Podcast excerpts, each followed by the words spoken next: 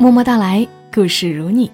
这里是在喜马拉雅独家播出的《默默到来》，我是小莫，和你来聊一聊我们平常人身上所发生的故事。去年突然开始流行一种说法，说男人都是大猪蹄子。小莫是从来没有赶上过什么流行，今天倒真是要和你来讲一个跟大猪蹄子有关的故事。是真的很好吃的猪蹄有关的故事。故事出自于全民故事计划的第三百三十八个故事，作者张小冉。故事的名字是《男人不都是猪蹄子》，还有护妻狂魔。李鹏南在我小时候生活的院坝里，拥有自带光环的人设，在我们的眼里。他是最受尊重的孩子王，是长辈们口中名副其实的别人家的孩子。正是这样一个被团宠的大哥哥，却在我六岁的时候扇了我一记耳光。和我一同挨打的还有另外三个人。当时我们四个女生在院坝里跳皮筋，嬉笑声灌满了整个院坝。李鹏南的家在一楼。他家厨房的窗户正对着院坝，他站在屋里大声呵斥我们：“你们闭嘴！我在写作业。”我扭头看到李鹏南在厨房窗台勉强露出的整张脸，高涨的疯闹情绪让我自动忽略了他的警告。我没停止脚下跳皮筋的动作，嬉皮笑脸的邀请他：“男子哥，快出来，我们一起玩儿。”说完，我们又齐声念起了皮筋童谣。很快，我听到单元楼里传来了木头门愤怒的一声“砰”。李鹏南气势汹汹地冲到我们面前，指着我们的鼻子说：“你们再念一遍试试。”我们四个女孩子同时停下脚步。李鹏南这般盛怒的样子，实在是打破了我这几年对他的印象。我们愣在原地，不知道谁先起了个头。我们遵照李鹏南的指示，继续念起了童谣。李鹏南抬起手，依次在我们四个人的脸上留下了一巴掌。他并没有用力，甚至手掌都没有挨到我的脸，只有三根手指尖象征性的在我脸上划过。我却被吓得结结实实的哭了起来。李鹏南的父亲在家里听到我们高低起伏的哭声四重奏，第一时间跑到院坝里来。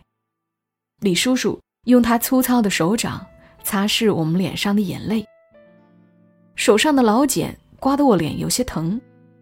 他好像意识到了，又将手缩回去，小心翼翼地问我们：“你们哭啥子？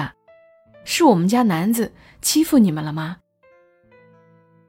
我们连连点头，带着哭腔开始告状。李叔叔知道李鹏南打了我们，立马操起单元楼里的凳子往李鹏南身上砸，一边打还一边骂：“你还敢动手打人？脑子平时怎么教你的？你翅膀长硬了，学的那么坏。”李鹏南的后背被板凳砸中，丝毫没有躲闪，他捏着拳头。钉在原地，任由父亲责骂，不为自己辩解一句。我奶奶闻声赶来，让我大跌眼镜的是，奶奶劈头盖脸的骂了我一顿。奶奶从围观邻居处了解到事情的始末，问题的源头出在我们跳皮筋时念的那首童谣：“疯娘的头像皮球，有山有水有河流。”疯娘的腰像铡刀，炸菜、炸肉、炸辣椒；疯娘的屁股像面包，五分钱随便挑。娘在四川话里，阿姨的意思。愿把小伙伴之间口口相传的疯娘，是李鹏南的母亲。吃晚饭的时候，李叔叔来敲我奶奶家的门，他手里端着一碗卤猪蹄，说是专门送来给我吃。我坐在餐桌前，听到是李叔叔送来了卤猪蹄，赶紧放下筷子，一溜烟儿跑到他的跟前，开心的把嘴角咧到耳根。李叔叔家在院坝外不远处的街道口开了一家卤味店，店里供应卤猪肝、卤鸡爪、鸭爪等，最火爆的当属他家的镇店之宝卤猪蹄。每天下午，猪蹄起锅，瞬间销售一空。很多邻居从厂里下班后去买，只会扑空。大家想吃，需要提前给李叔叔打好招呼，他便会私下给邻居们留几只。李叔叔每次在家里制作卤料汤底，再将成品卤料端到店里，浓郁的香味儿钻出厨房，缠绕着整个院坝。孩子们时常会大口吸气。含着口水叹一句：“好香啊！”虽然李叔叔拒绝透露卤汁的秘方，但他乐于把卤汁分享给院坝里的老邻居们。卤料汤汁呈暗枣色，卤汁里零星散落着几颗八角和辣椒，不像四川其他火爆的美食辣得那么明目张胆。卤汁的香辣全藏在黑黢黢的汤里。奶奶时常用李叔叔熬制的卤汁给我拌饭吃，吃上一口咸辣爽口，连白米饭也变得浑厚浓郁。我时常吃完米饭后，连碗底都会舔干净。卤汁尚且如此，卤猪蹄更是人间美味。所以，当李叔叔端着卤猪蹄出现在我家门口时，我扯着奶奶的衣角，暗示她收下。我奶奶一个劲儿的拒绝，小孩子之间的打打闹闹由他们去吧，你做生意也不容易，也是我家小冉做的不对，念的那些啥子乱七八糟，让男子生气了，也帮我转达男子，小冉他是无心的。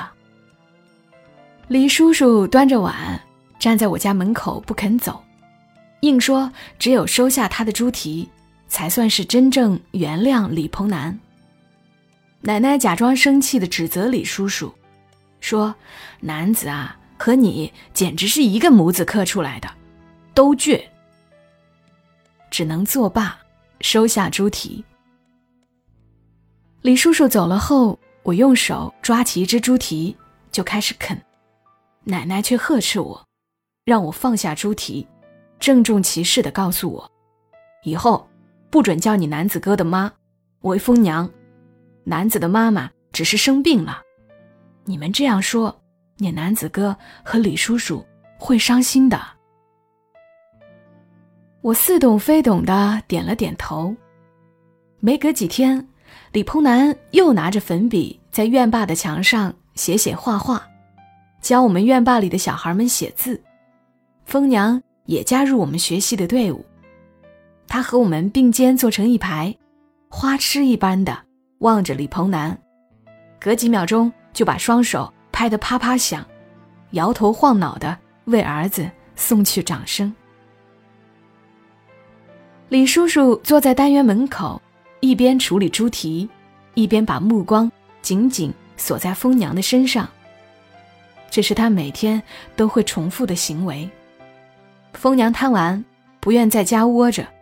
李叔叔不放心疯娘在他的视线范围之外到处跑，便和疯娘商量，活动范围仅限我们厂职工家属楼的院坝内。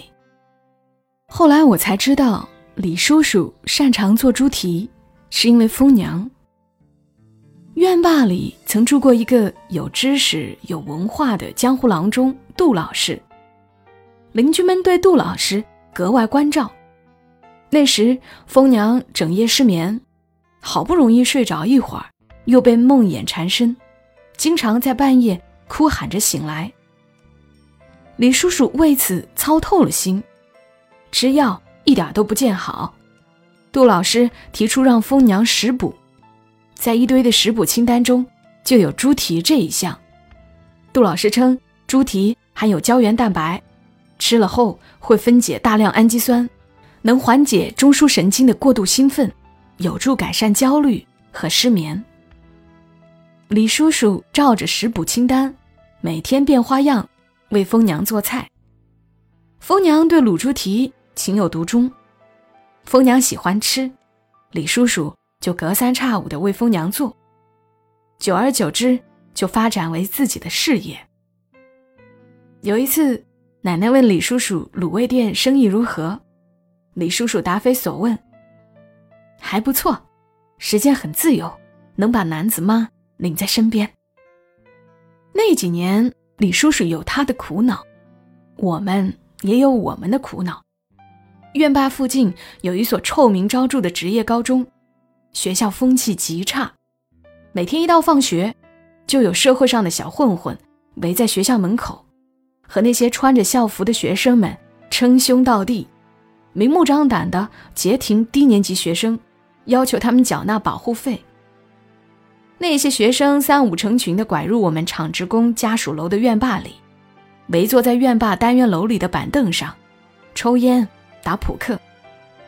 洞长严老太太和邻居们时常撵他们走，他们不情愿，却也拿几位老人家没辙，抱怨几句就会离开，清静几天又会换一拨人到访。严老太太发现送不走这群瘟神，便和我奶奶商量，把一楼单元楼里放置的桌椅全部收回家，想着曲线救国。职高的学生们看到没处落座休息，也觉得无趣，便悻悻地离开。那天，我和发小赵启刚在院坝的石墩上写作业，听到院坝最里面那个单元楼里。传来了女生的惨叫声。赵启刚仗着自己是男生，拉着我要去探个究竟。我躲在他身后，小心翼翼地把身子往那栋单元楼挪。瞬间闯入我眼帘的暴力场面，着实把我吓瘫了。十多个技校的学生在围殴一个女学生。我拉住赵启刚的袖子不松手。就在我们手足无措时，疯娘。毫无预兆地冲向了人群，疯娘又吼又叫，抓到施暴的学生们就胡乱地咬，几个学生转头便开始打疯娘。这时，李叔叔和李鹏南及时赶来，李叔叔拿着一根包饺子用的擀面杖，对着站在最前面学生的头猛敲了一棒子，嘴里大喊着：“谁敢打他，老子杀了你们！”技校学生们见到李叔叔父子俩这般架势，自知不吃眼前亏，赶紧落跑，只是嘴里仍然不干不净，边跑边骂脏话。看到小混混们落荒而逃，我这才敢靠近。我和李鹏南去扶疯娘时，疯娘显然受到了惊吓，全身止不住的颤抖。他甩开我们的手，扑到挨打的女学生身边，叫她小花闺女儿。小花是疯娘女儿的名字，确切的说，也不是她女儿真正的名字，因为疯娘的女儿还没有来得及起名字的时候，就死了。一九八五年，那时我还没出生，听奶奶说，疯娘还没有疯的时候。她怀了双胞胎，还是龙凤胎。没想到女儿一生下来就夭折了，只剩下李鹏南。疯娘每天以泪洗面，躺在床上不吃不喝。李叔叔向厂里请了长假，一边安抚妻子，一边照顾襁褓中的李鹏南。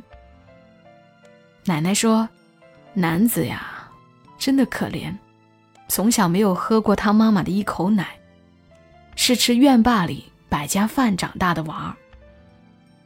你李叔叔又当爹又当妈，还得照顾媳妇儿，不容易。等男子妈能再出门时，人已经变得神神叨叨，每天抱着一个脏兮兮的玩偶，就叫他小花闺女儿。那是第一次看到疯娘发疯，疯娘抱着那个女学生一直哭，哭得撕心裂肺，李鹏南去抱母亲，还被疯娘反手打了一巴掌。女学生穿了一条白色的裤子，裤子上全是脚印，衣领上也印着沾满灰土的血渍。疯娘往女学生身上猛吐口水，又两手揪起女学生的衣领来回搓，做出洗衣服的姿势。女学生惊恐未定，李叔叔见状抱起疯娘往家跑，疯娘一路尖叫反抗。途中，疯娘一直在用双手捶打李叔叔的脸，李叔叔也不躲避，用脸迎着疯娘的拳头。风波平息后，洞长严老太太自告奋勇地护送女学生回家。我和赵启刚平复了心情，继续回到院坝的石墩上写作业。疯娘回家后并没有安静下来，她通过厨房的窗子一直往院坝里扔东西，碗、筷子、纸巾、衣服都没有幸免。隔天放学，我和赵启刚约好吃完饭在院坝的石墩上写作业。当我下楼后，李叔叔端着两只卤猪蹄在等我们，他把碗递过来。让我们赶紧拿回家，趁热吃。我一门心思盘算着，如果我把卤猪蹄端回家，奶奶会反复念叨李叔叔生活的太不容易了，不让我白拿李叔叔家的卤猪蹄吃，一定会让我给李叔叔送回去。我实在想吃，就留有小心眼儿，想瞒着奶奶，便给李叔叔说：“你等我一下，我就坐这儿吃，吃完。”我就把碗还给你。李叔叔点了点头，搬来一个凳子，坐在我们的身边，没有再说话。卤汁的咸香渗入猪蹄，掩盖了脂肪的沉闷感，取而代之的是 Q 弹劲道的外皮和柔嫩细滑的肉质。我一个劲儿地说：“好吃，好吃。”李叔叔看着我和赵启刚大快朵颐，嘴角扯出淡淡一抹笑。他的眼神看上去很疲惫。天色渐渐的暗下来，李叔叔拿起赵启刚为我们在黑夜里写作业而准备的电筒，光束射向碗里，卤猪蹄变得格外耀眼。李叔叔冷不丁的冒出一句：“小冉，启刚，昨天男子的妈妈是不是吓到你们了？”赵启刚倒是耿直，嗯，给我吓惨了。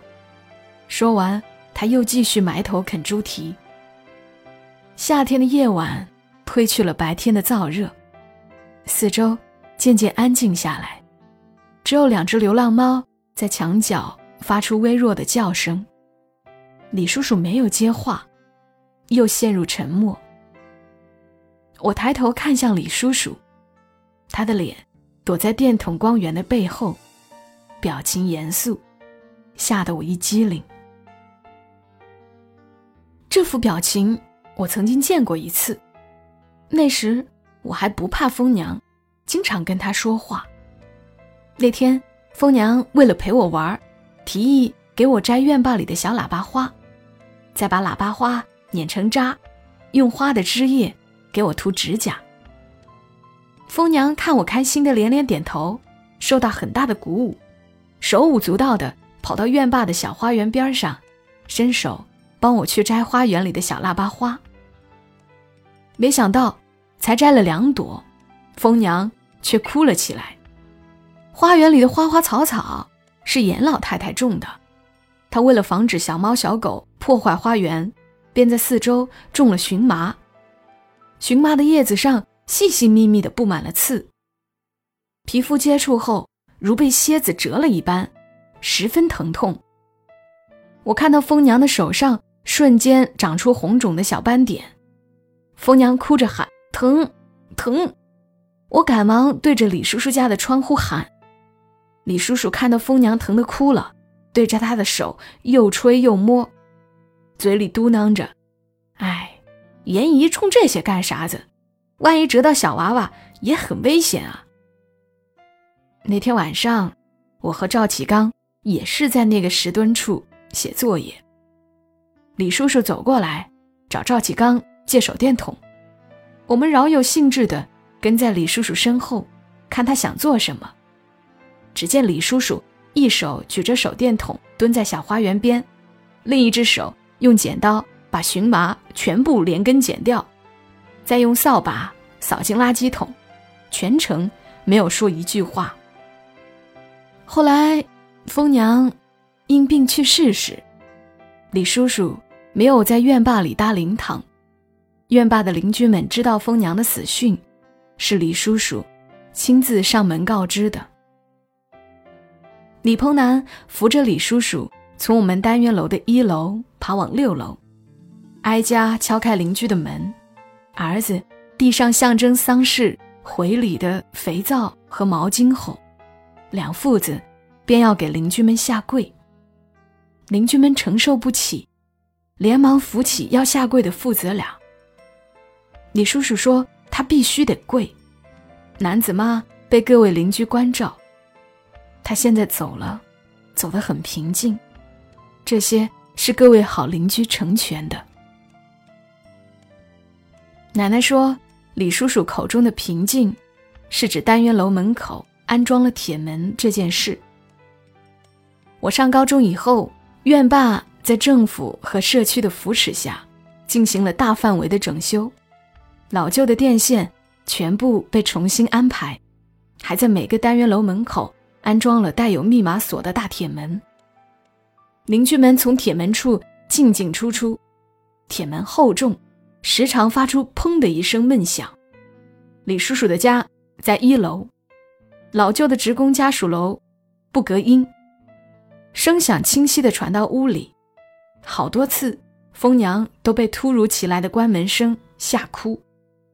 李叔叔刚安抚好疯娘，关门声又再一次刺激到疯娘。李叔叔没办法，只能在铁门处贴纸条，提醒大家轻声关门。可是纸条贴了一天，便不知踪影。李叔叔不善言辞，他选择闭店一天不做生意，专门给楼上的邻居们卤猪蹄。他端着猪蹄挨家挨户的敲门，请求邻居们能体谅疯娘，进出门时尽可能的轻一点，用手固着门，不让它自然大力的关上。那天，李叔叔家的猪蹄第一次滞销，他一只。都没有送出去。但是从那天开始，疯娘再也没有听到过突如其来的关门声。小冉呐，你李叔叔来下跪那天，你幸好不在家，你看到后肯定也难受。邻居都哭了，那倔小子还非要跪，倔死了。至今，奶奶说这件事，还会捂着胸口。疯娘最爱闹腾，走的却无声无息。我问奶奶，为何李叔叔都没有给男子哥的妈妈搭灵堂？你李叔叔对男子妈的爱是实打实的，不在乎那些虚头巴脑的。奶奶说。疯娘走了之后，李叔叔把卤味店关了，至今没有再去。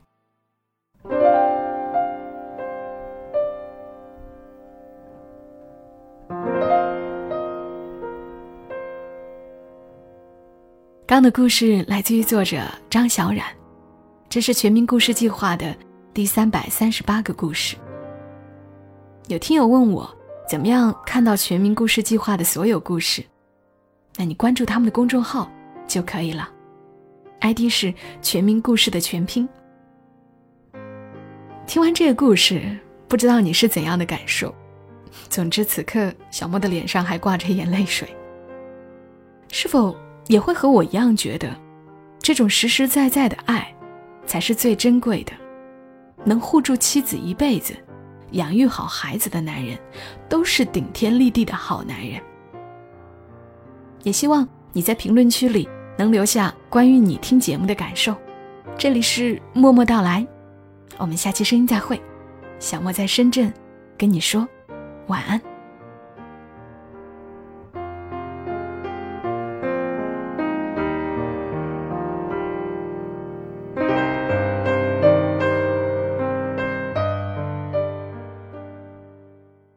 如果你喜欢这期节目，麻烦你帮忙转发到朋友圈，让更多的人听到。小莫在这儿，谢谢你。